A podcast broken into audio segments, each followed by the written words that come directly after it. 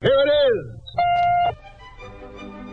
From deep inside your radio. Ladies and gentlemen, you know what this country needs? We need a national conversation on race. No, we don't. Please, not another one of those.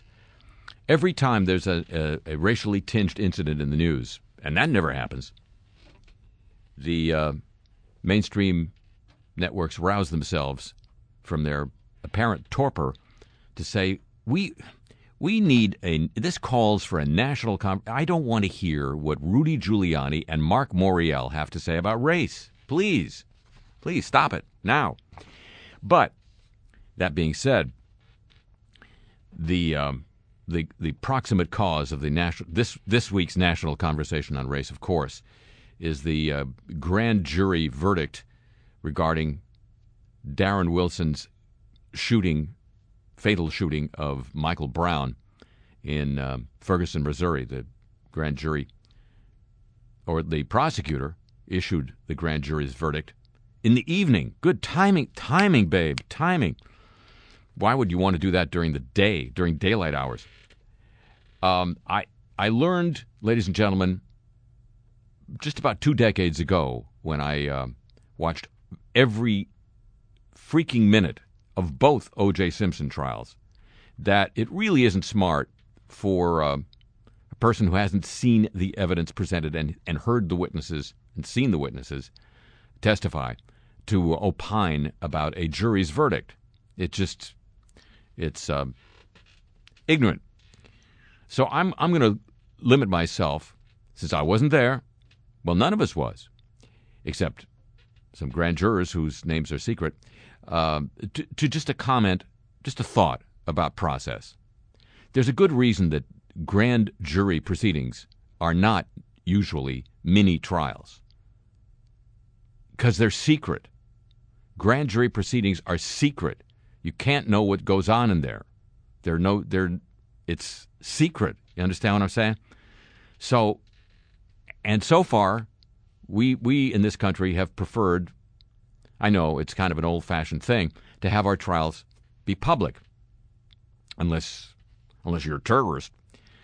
So that's one good reason why um, you don't turn a grand jury proceeding normally into a mini trial.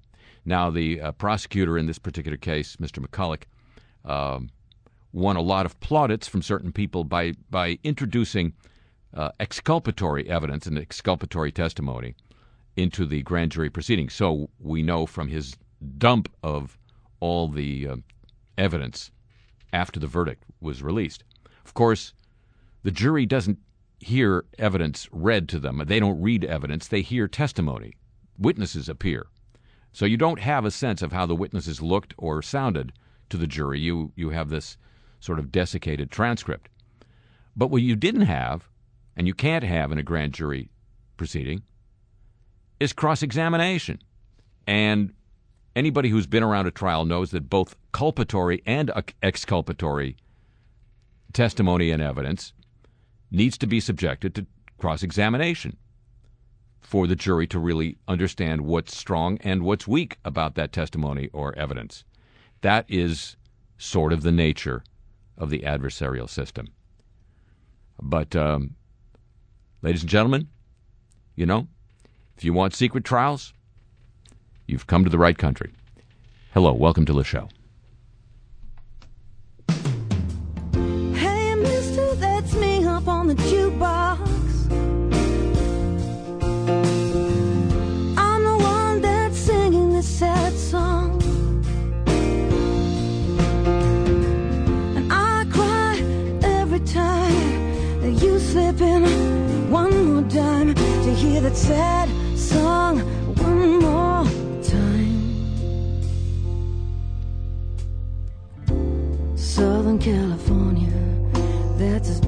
as a girl can be. Blue as the deep blue sea. Won't you listen to me now?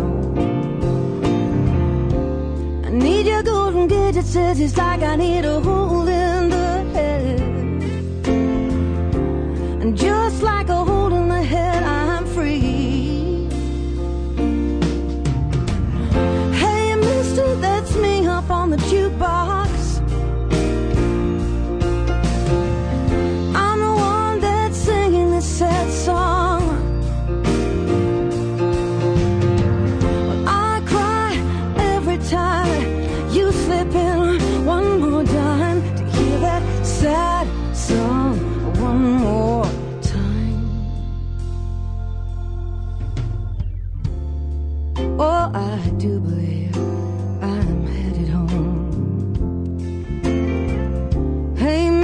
can't you see that I'm as dry as a bone?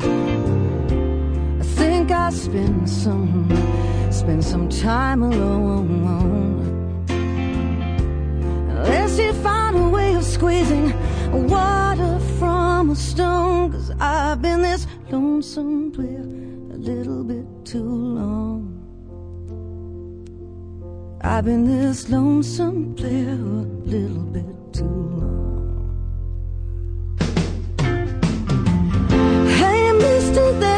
up on the jukebox.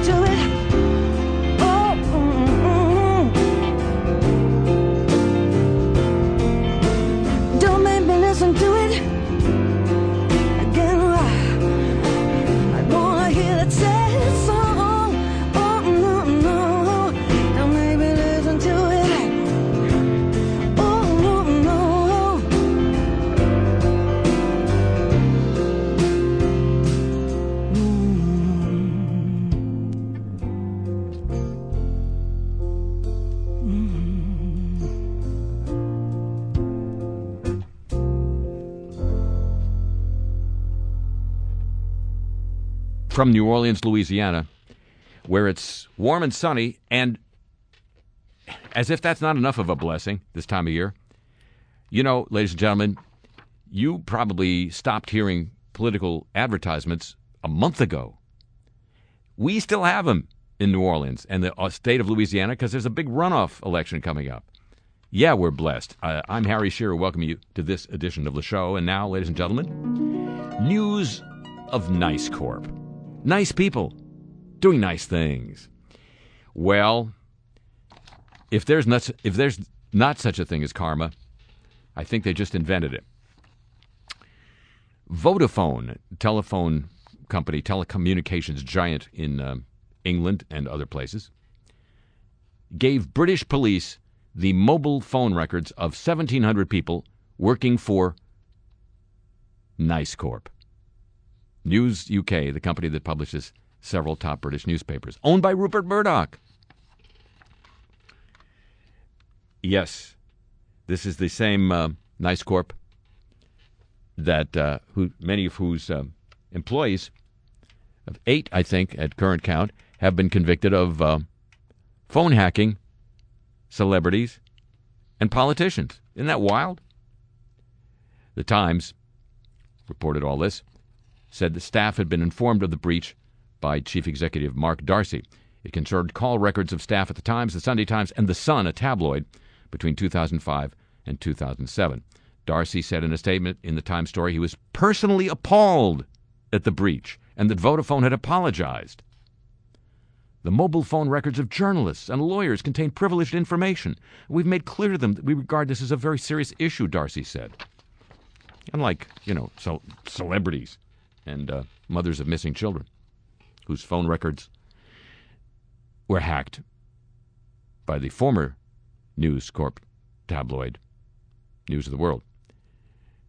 The police request was made under the Regulation of Investiga- Investigatory Powers Act, a controversial anti terrorism law which has been accused of enabling excessive surveillance. Uh, of course, one enjoys the feeling of power. Yeah, well, I guess it.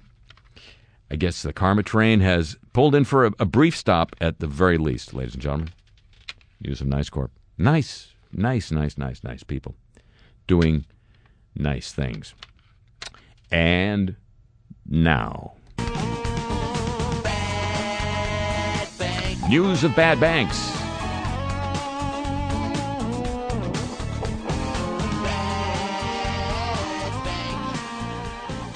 Well, you remember the robo signing scandal that accompanied the the wave of foreclosures in the wake of the great financial crisis earlier on in this very century. Well, now there's something new. In three cases over two days, the First District Court of Appeal in Florida has thrown out evidence submitted in foreclosure actions and ruled the lender's witnesses were unqualified. This from the Florida Daily Business Review. In what appears to be a trend, the court said the trial courts in the cases should dismiss the lawsuits altogether in favor of the homeowners. Why? These decisions are believed to be the first to strike down so called robo witnesses in a homeowner's case with uh, a lender as plaintiff according to foreclosure defense attorney Thomas Ice of Royal Palm Beach, Florida. The decision should become effective statewide in Florida. Ice said bank attorneys often come to trial in foreclosure cases with a single witness who lacks firsthand knowledge of the origin and accuracy of the mortgage records they describe. Quote, it's the same in almost every single bank case because they're always transferring these loans around. The loan servicers change at least once and very often several times between the time of the loan and the trial, unquote you you probably have heard way back when Yves Smith of Naked Capitalism talking about mortgage servicers and the way uh, loans, once they're securitized, are sort of bandied about, to use a term of art, loosely. Florida dr- courts post crash were flooded with home foreclosure filings. Defense attorneys protested plaintiffs' firms were circumventing evidentiary mo- rules by submitting forged assignments, that was robo signing, when the banks resumed litigating cases, often under deadline pressures imposed by judges, they often relied on witnesses with limited knowledge of the mortgage documents. And now that's being called out in uh, these October cases. District Judge Nikki Ann Clark wrote an opinion noting that the bank's witnesses in one case did not know where any information on payments came from before their bank, SunTrust, SunTrust, acquired the loan. She never testified whether the entries were made at the time of the event by a person with knowledge kept in the ordinary course of business and as a regular business practice. Those are all crucial elements for laying the foundation for saying, yeah, this is a legitimate mortgage and these people legitimately owned it. The panel also found the trial court should have dismissed the case, one case, uh, years ago because a 2010 motion to dismiss for inactivity was valid. It was all the more remarkable because it was one of three issued by the First District in two days that reversed foreclosures and sided with homeowners based on hearsay testimony of robo witnesses. And the Washington Post has summarized the crimes and the punishments committed by and assigned to our major banks in recent days and it's a um, an interesting list, to say the least. Here you go. The crimes.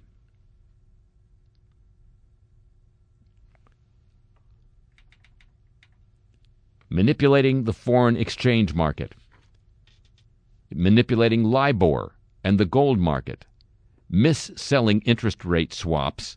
Those were mainly to municipalities trying to uh, hedge interest rates, and they ended up losing billions of dollars, and payment protection insurance, that's mainly in England, aiding money laundering, hello HSBC, disregarding sanctions on a country, ditto, tax avoidance, providing compromised investment advice, and trading scandals.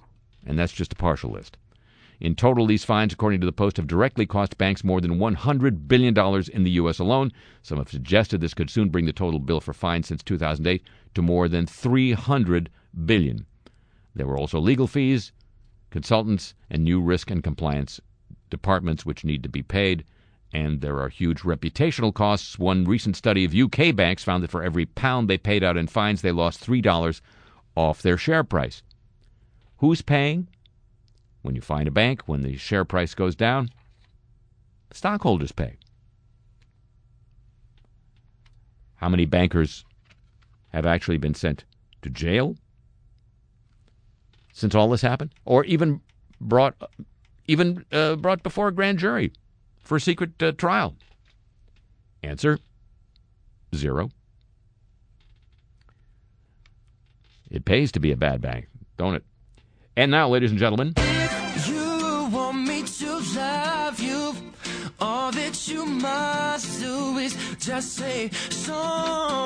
Well, ladies and gentlemen, our uh, crusade against the use of the word so at the beginning of an answer to a question has found um, an ally in an interesting and, and perhaps even unexpected location. Uh, sort of at the uh, at the cutting edge, as usual. The folks at NPR. So, let's hear some examples. right, I, I, I set you up. You violated one of our rules. Well, semi rule. We get a lot of complaints. It drives listeners nuts mm-hmm. when they hear NPR hosts and correspondents begin sentences with the word so. The grammarians will say that's wrong. It's a conjunction. You're not supposed to do that.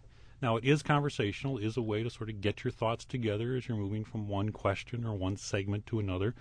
So it's understandable why people do it, but we do it so much. We do it over and over and over. I just have to think there may be some so drinking games out there during our broadcast. I'm not endorsing that, by the way.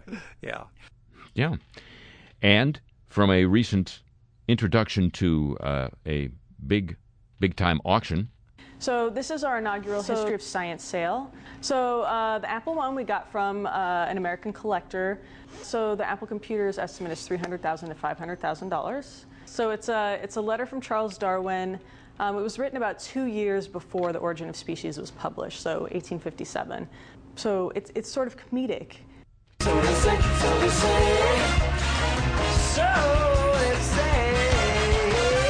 and now, ladies and gentlemen, let us try.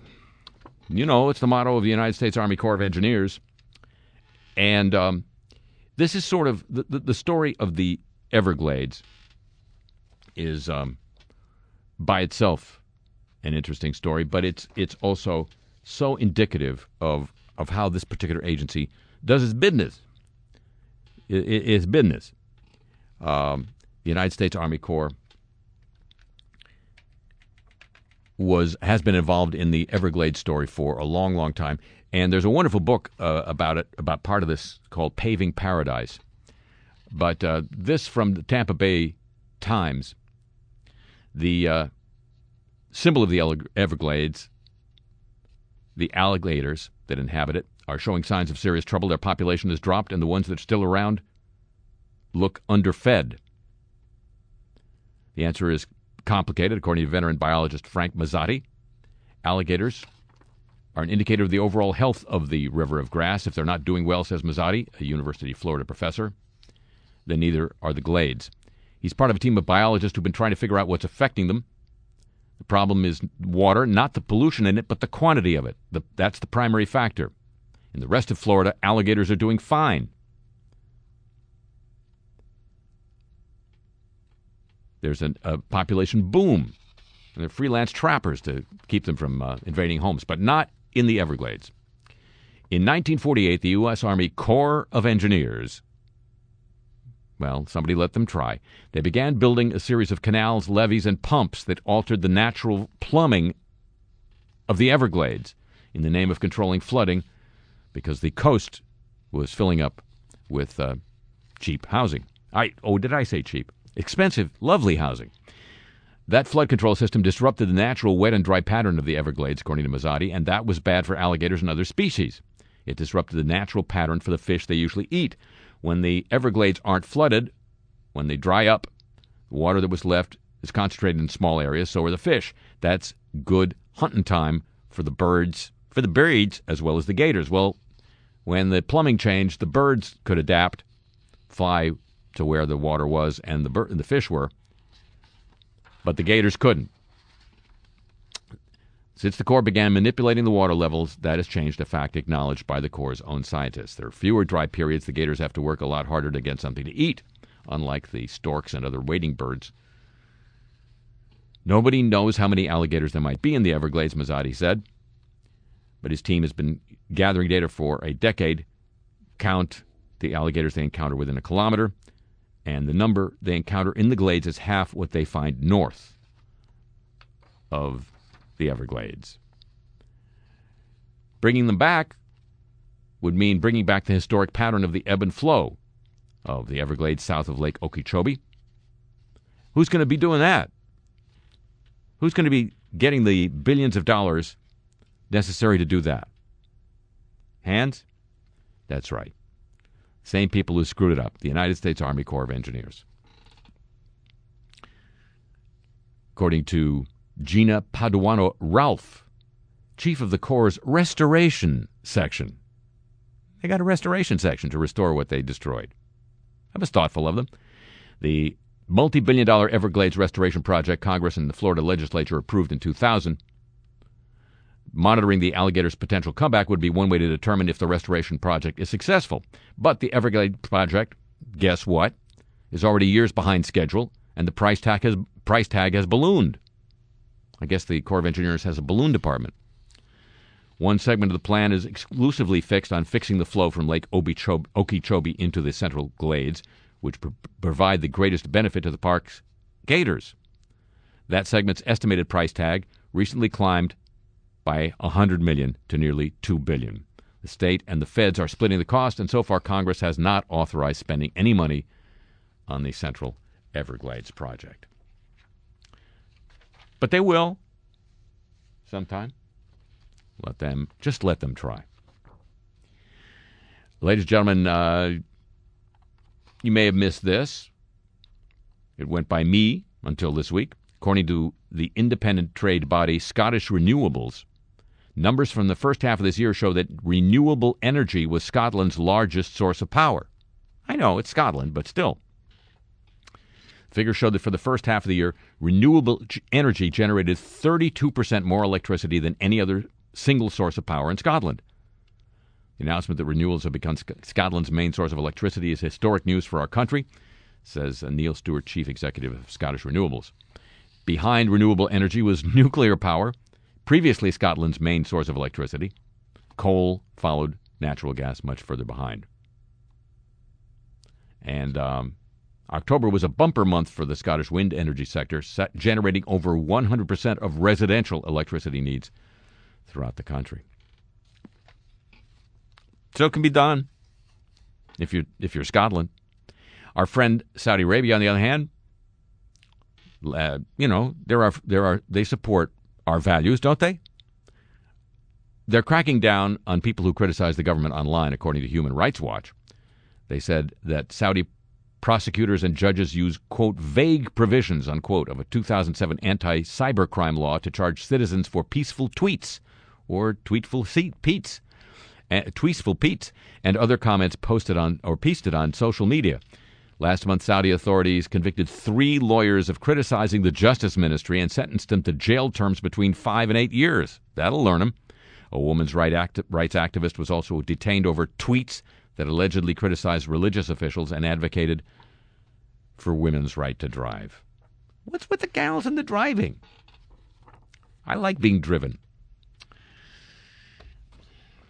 Just, just being facetious, ladies and gentlemen.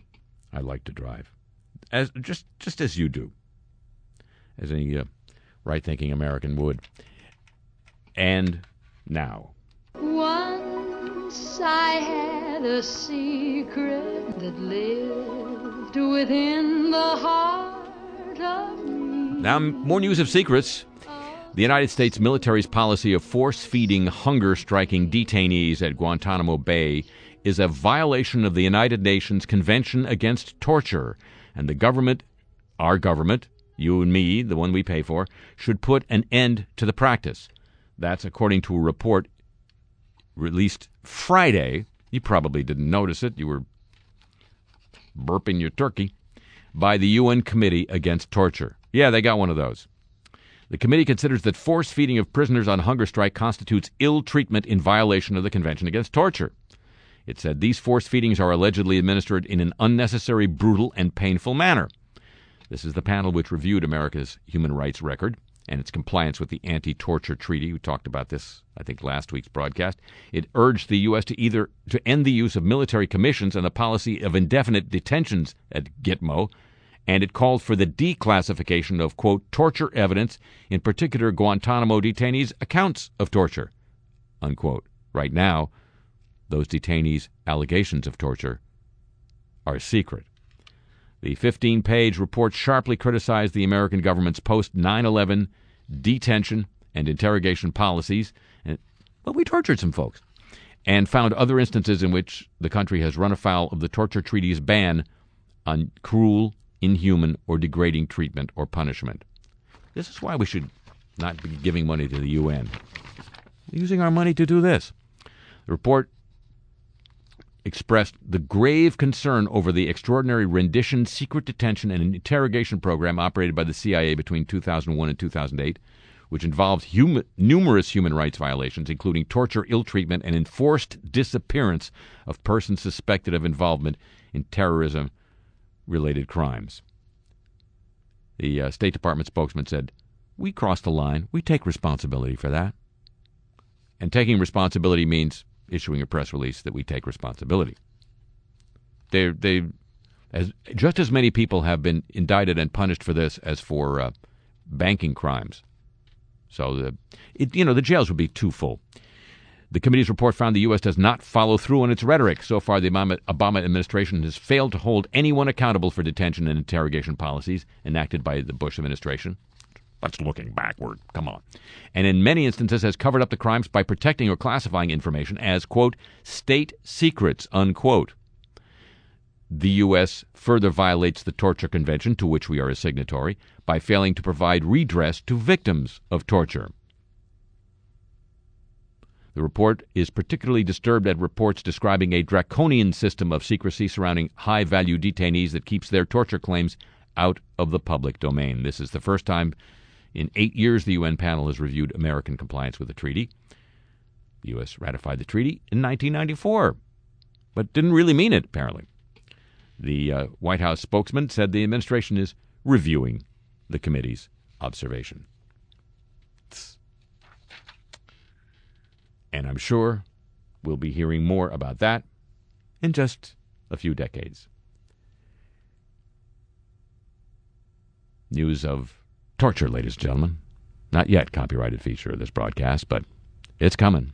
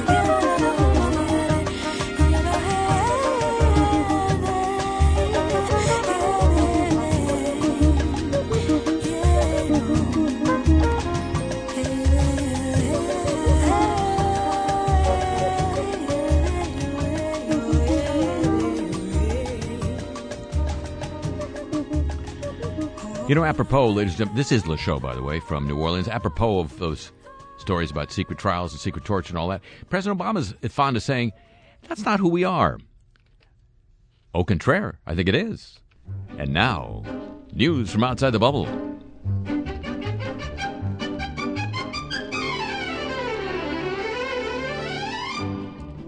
The charity Save the Children faces a backlash from its staff after it presented former British Prime Minister Tony Blair with a Global Legacy Award. Tom? A Global Legacy Award. That's right. In New York last week, despite privately acknowledging that he's a controversial and divisive figure, you know, with the war and the thing. Amid widespread criticism on social media, many of the charity's staff have complained the presentation of the award has discredited Save the Children. An internal letter garnered almost 200 signatures in the first six hours of dissemination said the award was not only morally reprehensible but also endangers our credibility globally and called for it to be withdrawn It said the staff wished to distance themselves from the award and demanded a review of the charity's decision making process. Quote, We consider this award inappropriate and a betrayal of Save the Children's founding principles and values. Management staff in the region were not communicated with nor consulted about the award and were caught by surprise with this decision, it said. The move has raised questions about Save the Children's integrity and independence because of close links between Blair and key figures at the charity's helm. Its UK chief executive, Justin Forsyth, was a special advisor to Blair for three years, and Jonathan Powell, his former chief of staff, is currently on the board of Save the Children. Blair was presented with the award by the U.S. arm of the charity at a glittering illumination gala at the Plaza Hotel in the middle of the month in recognition of his leadership on international development, citing two G8 summits hosted by Blair.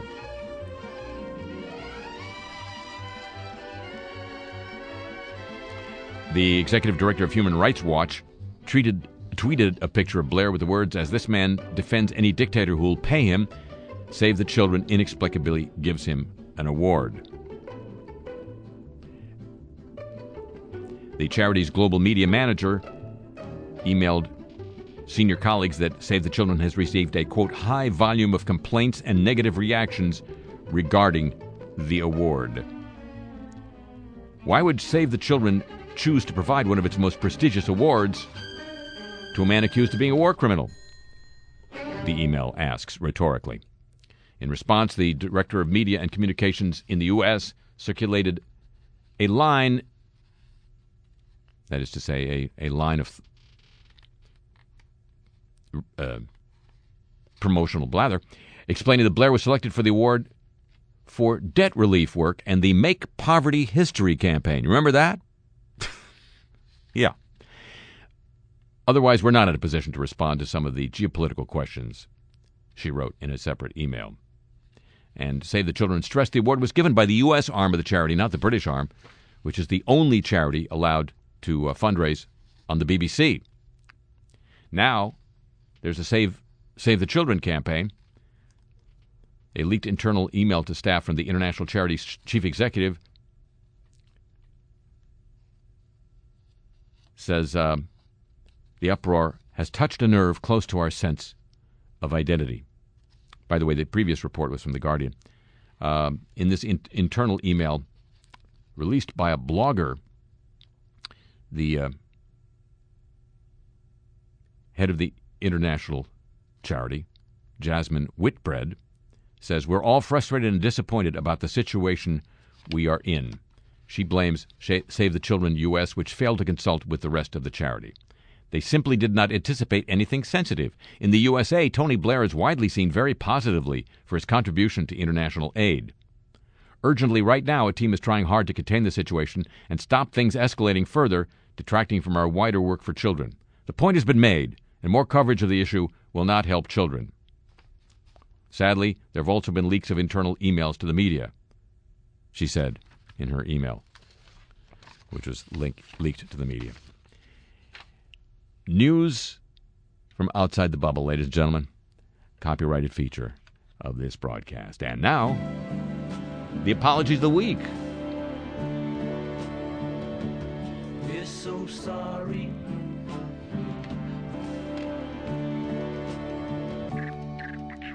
Well, earlier this week, a British former member of parliament who's now a talk radio host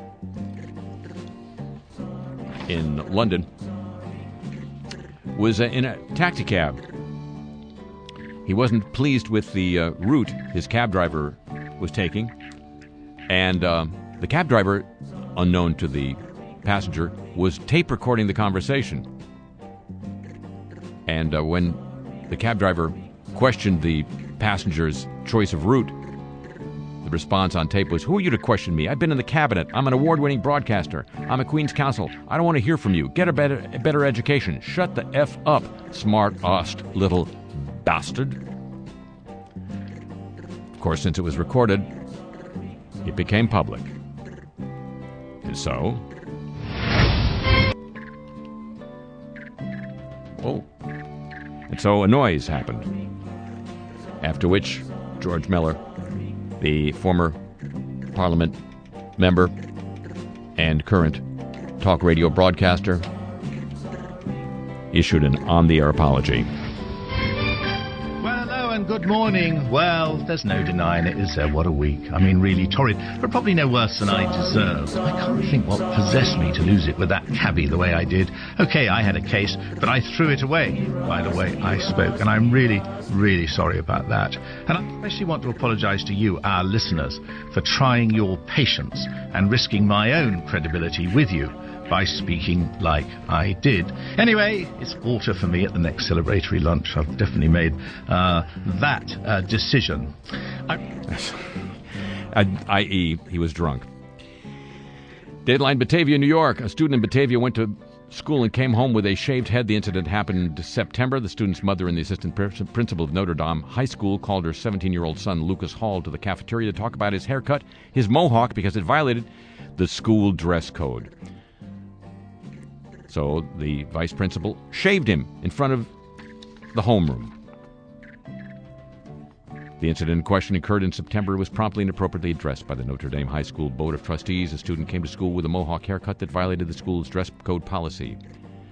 The assistant principal has since apologized to the student, his parents, and the school community for his error in judgment in cutting the student's hair in the student's homeroom before discussing the situation with the student's parents. Unquote. The school board's statement.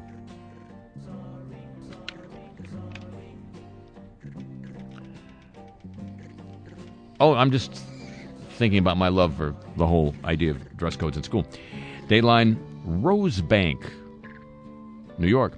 A Staten Island bar's roofie colada dessert is leaving a bad taste in some customers' mouths. The Funky Elephant Gastropub named a dessert drink after the rape drug Rohypnol, apparently in a hat tip to an episode of the off color cartoon Family Guy. That's so funny. It left Jeremiah Jerkowitz and his friends upset when he celebrated his 24th birthday party at the spot. The staff initially ignored him when he complained. The owner sent back a message explaining the title comes from the TV show Family Guy. Later, chastised the customer for posting publicly about it. You know there aren't any date rape drugs in the dessert, right? The restaurant wrote, wrote on Facebook. You could have said something to management or even sent us a private message about how you felt, which we would have respectfully considered and maybe even changed. Then others jumped on the thread to criticize the eatery for naming a drink after a date rape drug. On Tuesday, operations manager Jerry Agro apologized for the title and said the restaurant pulled the cocktail off the menu until they renamed it. A local TV station in Tennessee apologized for posting a poorly worded tweet during the nationally televised press conference from Ferguson, Missouri. WTVC News Channel 9 interrupted an episode of Dancing with the Stars to broadcast news of the grand jury's decision. In a since deleted tweet, WTVC assured viewers that Dancing with the Stars would be would return after its Ferguson coverage. Don't worry, Dancing with the Stars will be back on after the special report. Many social media users criticized the station for what they saw as insensitivity. We did not mean to be insensitive with our previous tweet. We apologized if it was perceived that way, the station wrote. We've removed our very poorly worded tweet from earlier to stop the bad signal from spreading. Please accept our sincerest if apologies. St. Paul, Minnesota Public School Superintendent apologized for a Twitter comment on the Ferguson shooting that sparked a flurry of reaction, most of it negative. Soon after authorities announced their decision, and um, Superintendent Valeria Silva tweeted, No indictment for Officer Wilson. Very sad day in America. How do I explain this to my black students? Silva later deleted the tweet and clarified her intent, but her remark re- offended many, including some who agreed with the grand jury's decision. In her apology, Silva said she reacted emotionally in a tragic situation and didn't mean to challenge the judgment of the police or the grand jury. One of the students at the high school in the district said, I think it's important to explain it to all of the students. Peter King, a Sports Illustrated NFL writer, thought he sent out an innocent tweet about the New York Jets. He was surprised to see his mentions flooded with people questioning his taste. This is the biggest indictment of all. The Jets' special teams are worse than the offense. Course, it was on the night of the Ferguson decision. Pardon the use of the word indictment. My fault, referring only to football, not watching the news. He apologized. The apologies of the week, ladies and gentlemen. Well, wait, there's there's a couple more. Uh, one of the world's best known scientists is selling his Nobel Prize medal in a bid to allow him to re enter public life after being shunned for the past seven years for his comments linking race and intelligence. James Watson, who worked alongside British scientist Francis Quick, Crick to discover the double helix structure of DNA, said he'd become an unperson since his remarks in a newspaper interview telling the Sunday Times black people were not of equal intelligence to white people back in 2007. He has not given any public lectures since then, said he's been fired from the boards of companies, adding, quote, no one really wants to admit I exist. He told the Financial Times, I apologize. The journalist somehow wrote that I worried about the people in Africa because of their low IQ, and you're not supposed to say that. He said it had been stupid on my part and insisted he is not racist, quote, in a conventional way. And the Wrap show business website has apologized for a uh, commentator on the website, Richard Stellar. An opinion piece with a contrarian view on the Bill Cosby situation can provoke, but it should not offend, said the apology. Clearly, it has been done so. It has done so, and for that, said Sharon Waxman, editor of The Wrap, I apologize. The apology is the week copyrighted feature of this broadcast. And speaking of Bill Cosby, the Berklee School of Music and Cosby's alma mater this week, the University of Massachusetts at Amherst, became the latest institution to cut ties with the comedian as more women stepped forward with accusations. Cosby had been an honorary co chair of the university's $300 million fundraising campaign, one of its most distinguished alumni. Now he's alumnus non grata. He no longer has any affiliation with the campaign, nor does he serve in any other capacity for the university, said a spokesman for the university speaking to the Washington Post. That came shortly after Berklee College of Music, which had given Cosby an honorary degree a decade ago, announced it would no longer award a scholarship in his name. High Point University in North Carolina also announced it has removed Cosby from its National Board of Advisors. And Freed Hardeman University in Tennessee canceled Cosby's scheduled appearance at a December benefit dinner for student scholarships. He continues to serve on the Board of Trustees at Temple in Philadelphia, uh, in, in Pennsylvania, although the school is reportedly under pressure to drop him as a member. And uh, at a now a uh, personal appearance scheduled in a theater in Tarrytown, New York, Cosby himself has offered refunds if customers want them. Um, apparently, the promoter was in, unable to do that, so uh, Cosby is now offering the refunds himself. So it's um, and as noted in that uh, piece about the universities, more women are coming forward. I think the total number now is twenty, and uh, you know it, the the media situation right now looks looks grim for the uh, man who was formerly called by certain magazines America's dad, but you know things could still change. An entertainer's career is in danger of toppling, but some in showbiz still see dollar signs in him. Do we believe in redemption or what? It's a special Inside Extra access tonight for the start of December 2014.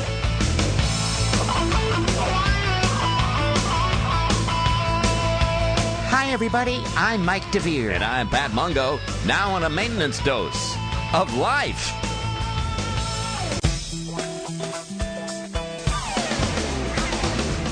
There hasn't been such a rush away from an A-list celebrity since Pee Wee Herman bought his last box of popcorn. Networks and cable channels have been dropping Bill Cosby projects like Britney Spears leg warmers. But one creative team thinks the time may be just right for a new Bill Cosby project. They're swimming against the tide, and they like it. let's face it, uh, career wise, there's no more downturn to the Cosby situation. What more can they do? Stop making jello? Have public sweater burnings? Corky Sloman is half of the producing writing team behind such cable and network family comedies as The Theory of Relativity and Get Me a Coffee. Doug and I put our collective heads together and asked ourselves, okay, this guy's got an orchard full of lemons. We're way past the lemonade phase here, but uh, could we possibly make some comedy lemon meringue pie out of all this? And and that's where Two's a Crowd was born. Or at least when it was born. I don't remember where the hell we were. Corky's partner Doug Proops had worked for some troubled stand-up comics before. Most notably, he wrote and produced a comeback comedy video for Michael Richards called Any N-Words in the House? But a sitcom is a whole different animal from a video. Although our legal department wants us to remind you, neither of them is really an animal at all. First off, the lead character. It couldn't really be Bill Cosby. As a character, he was more radioactive than a Chernobyl chipmunk. Then we, I think it was me, but who, you know, who's counting, had the inspiration that made the thing click. You know the State Farm commercials where the basketball player Chris Paul has this twin Cliff Paul who sells insurance. What if Cliff Huxtable from the Cosby Show, the Sweet Family Obstetrician, what if he had a black sheep twin named Chris Huxtable? He's an anti-hero. They're hot. If you're getting the idea this isn't your grandfather's sitcom, you're right. All these uh, hot drama series have these really morally dubious lead characters. Uh, so we thought, great, great, let's follow Chris, who, who also went to med school. He's, he's a, a troubled podiatrist. and he seduces his patients from the feet up. Yeah, that that's one of the show's twists mm-hmm. because the normal seducer, so I hear, works top down. But but he's still funny. Like at, at the end of each episode, when his patient comes around, he gives her really uncomfortable orthotics, so she's like distracted from whatever else she might be feeling. So you've got this this yin yang thing with him. You you like him, but you're repelled by him. But really, you like him too. right, you gotta like him. But Two's a Crowd is far from set on any network schedule. Yet. We uh, haven't, of course, we haven't uh, pitched Cosby yet. Oh no no! First, we're working through the layers of lawyers. Lawyers are layers with uh, W thrown in the middle just to screw with you. but they've been great. Mm-hmm. They've been writing so many statements for the media. They're really not bad at writing by this point. It was their idea for him to have twin kids, for example. Yeah, it's like the twin thing is a runner. And of course, you've got the same kid playing both parts, so you're cost cutting before you've even finished casting. But we've heard that Bill likes the idea. The idea of working. And of- uh, he really likes the idea of, of Betty White as his long suffering wife. She uh, cougared Chris Huxtable a couple of decades ago, and now she's both long suffering and wisecracking. Which kinda takes the curse off the long suffering thing. A little. A little. Two's Crowd has a tentative pilot commitment from a network that prefers not to be named just yet. Sounds like they're crazy. Like a fox. That crushes it for this edition, but Inside Extra Access tonight comes rolling back tomorrow with the results of our latest IEAT poll. We asked you where Kim Kardashian should show up naked next, and the answer will have you reaching for the unguentine. Mm-hmm. Till then, I'm Mike DeVere. And I'm Pat Mungo. So long from Culver City.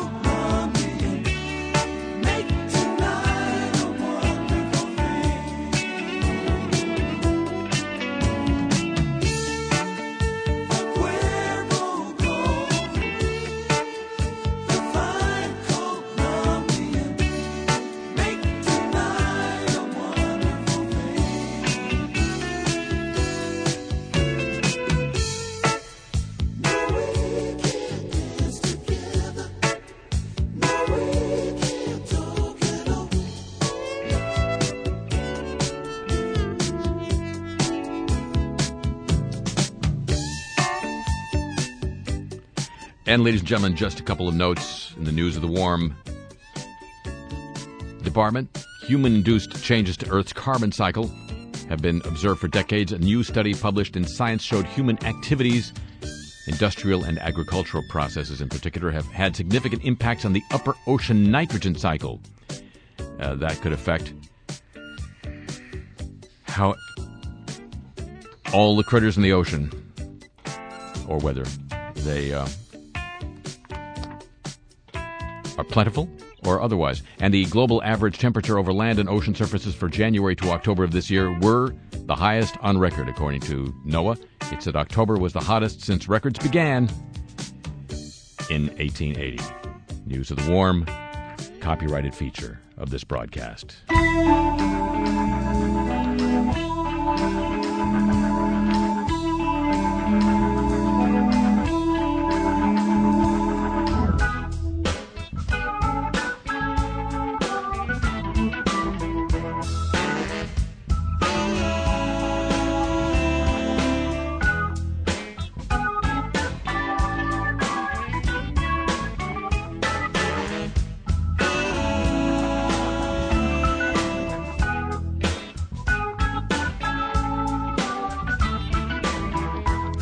Ladies and gentlemen, that's going to conclude this week's edition of the show. The program returns next week at the same time over these same stations over NPR worldwide throughout Europe, the USEN 440 cable system in Japan, around the world through the facilities of the American Forces Network up and down the east coast of North America via the shortwave giant WBCQ The Planet, 7.490 megahertz shortwave on the mighty 104 in Berlin, around the world via the internet at two different locations, live and archived whenever you want it, harryshearer.com and kcsn.org.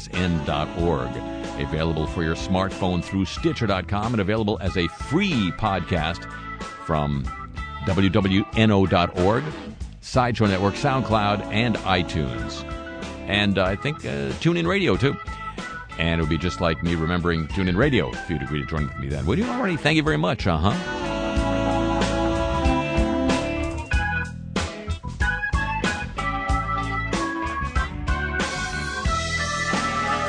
Tip of the show chapeau to the San Diego, Pittsburgh, Chicago, in exile, and Hawaii desks. Thanks as always to Pam Halstead and to Jenny Lawson here at WWNO New Orleans for help with today's broadcast. The email address for this program, you still use email? And playlist of the music heard here on. And Cars I Talk t shirts. Dare you not get them as Christmas gifts? All available at harryshearer.com. And me? I'm the Harry Shearer at Twitter. New York twi- uh, listeners, Christmas Without Tears, Judith Owen and my annual charity show this Friday and next Monday night at the Cutting Room. Two different shows benefiting the Actors Fund and New Orleans Musicians Clinic. Hope we see you there. The show comes to you from Century of Progress Productions and originates through the facilities of WWNO New Orleans flagship station of the Change is Easy radio network so long from New Orleans.